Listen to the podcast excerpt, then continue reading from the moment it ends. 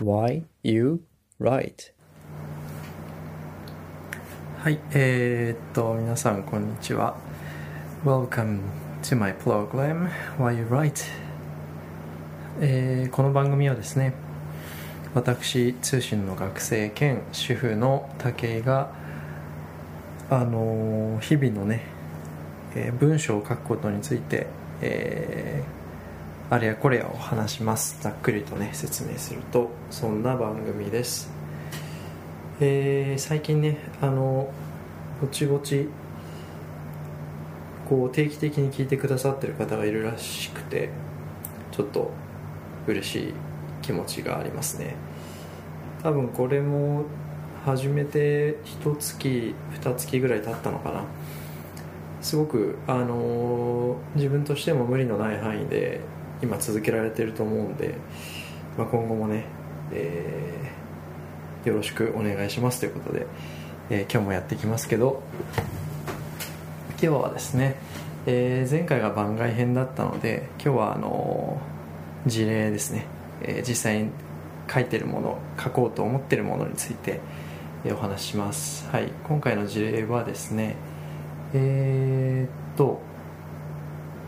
題名考えてなかったな。えーっと事例としては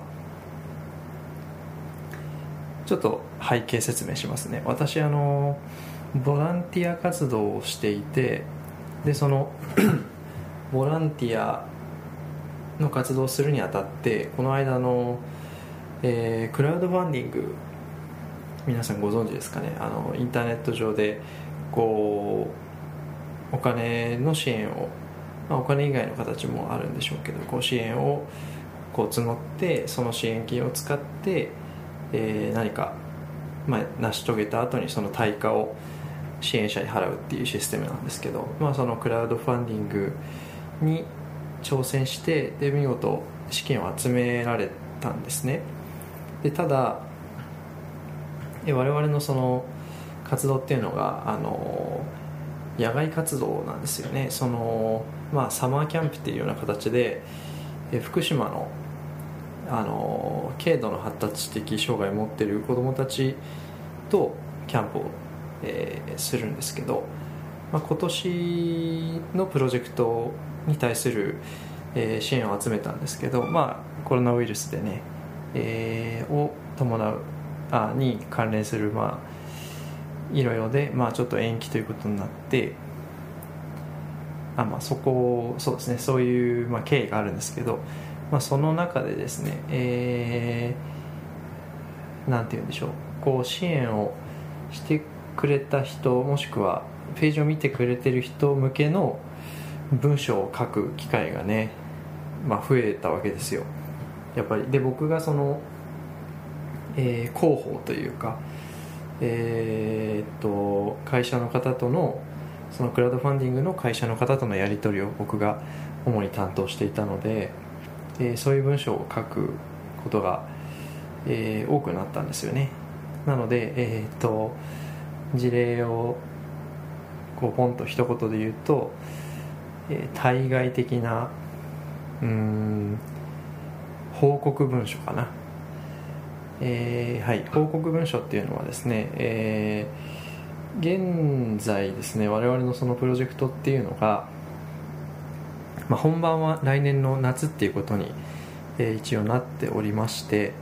でそれまであのですね、えー活動はしてるんですけどその、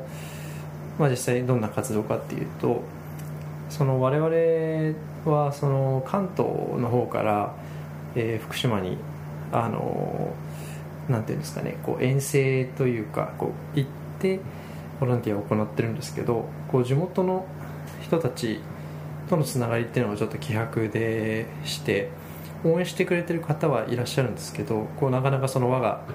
地元で広がっていかないっていうことがあってそれをまあえーと取り組みたいっていうのが一つ。であとはあれですね大学のそのボランティアセンターとかと連携まあまあ連携ができずともとりあえずちょっとコンタクトを取ってみようとかそういうような動きがありましてでそれをま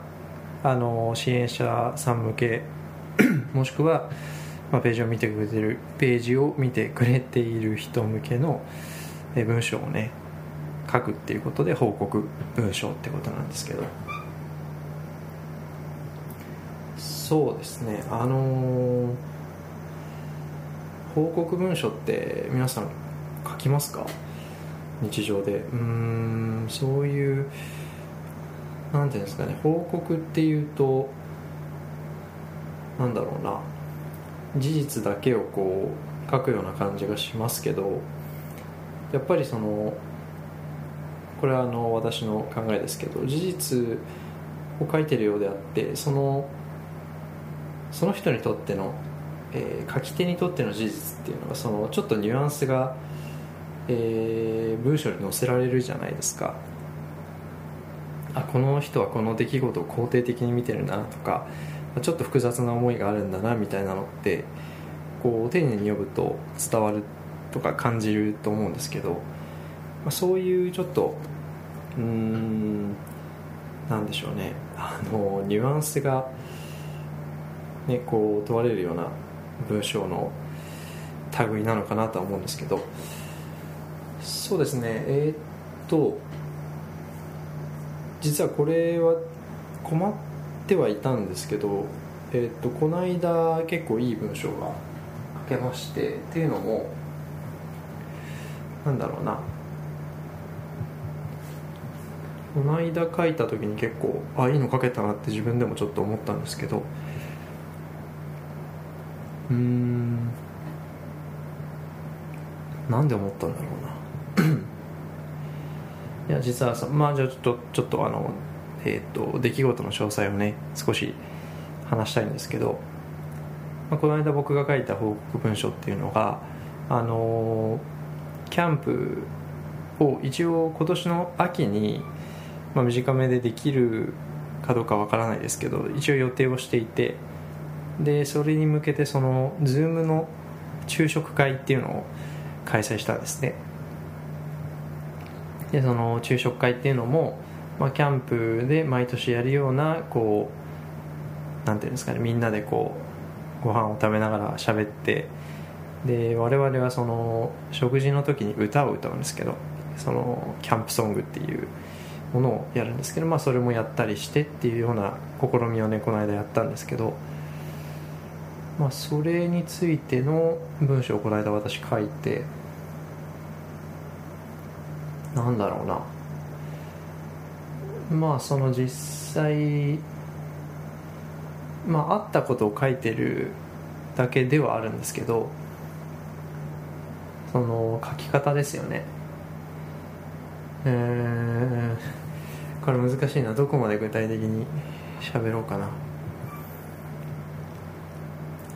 まあ、例えばですよあのすごく具体的に言うとその昼食会に来てくれてたっていうか参加してくれた、えー、家庭がの一つ一家庭があのそのいつも参加している子供とあとその弟とあとお父さんお母さんが多分画面外で、えー、お顔はね拝見できなかったんですけど画面外にいらっしゃったみたいでであの昼食の前にまあ乾杯っていうことでみんなで乾杯をしたんですけどその時になんかまあ飲み物を用意してくださいっていうふうに僕らが呼びかけたらあのビールですね。ビールがなんとあったみたいでそれで、まあ、乾杯してらっしゃったんですけどまあ事実としてはえー、なんだろうなすごく平素にというかこうニュアンスをそぎ落として今の文章にすると昼食会ではえー、乾杯をしました、えー、みんなの飲み物はお水であったりお茶であったりビールでした。みたいな。っていうような、まあ、感じになると思うんですけど私の書き方っていうのはどうだったかな？思い出すと、えー、Zoom のその昼食会では、えー、皆さん飲み物を片手に乾杯をしたのですが中にはビールを持っていらっしゃる方もびっくりマークみたいな。うーんこれって どうですかね。その最初の文章とこの後の文章ってなんかニュアンス変わりましたか？喋っててちょっと分かんなくなってきましたね。うん。なんて言うんだろうな。でもこうなんだろうね。うん。書いててやっぱりこう臨場感があるっていうか。うん。なんか時系列それこそね一つポイントとしては多分こう時系列ごとに追っていくんだけどもその時のあの接続詞であったりとかうんこう文章のこう語尾とかですかね。語尾とか始まりの部分を例えば全部「何々でした何々しました何々ありました」っていうんじゃなくて「こう何々でしたがなんと何々もあのあったのです」みたいな。うんちょっと なんかこう少し字面も違うしリズムもちょっと変化がつくと思うんですよね。そういう語尾の、え、デスマスを少し工夫したりとか。結構そこがあれですかね。結構気使ったところかもしれませんね。なんで報告の文章っていうのはちょっとまとめに入ると、えー、こう事実は事実なんだけど、まあ、その人の視点っていうのがちょっとにじむような、あの、ものだと思ってます僕は。でやっぱり僕が大切にしたらいいかなって思ってるのがやっぱ臨場感というか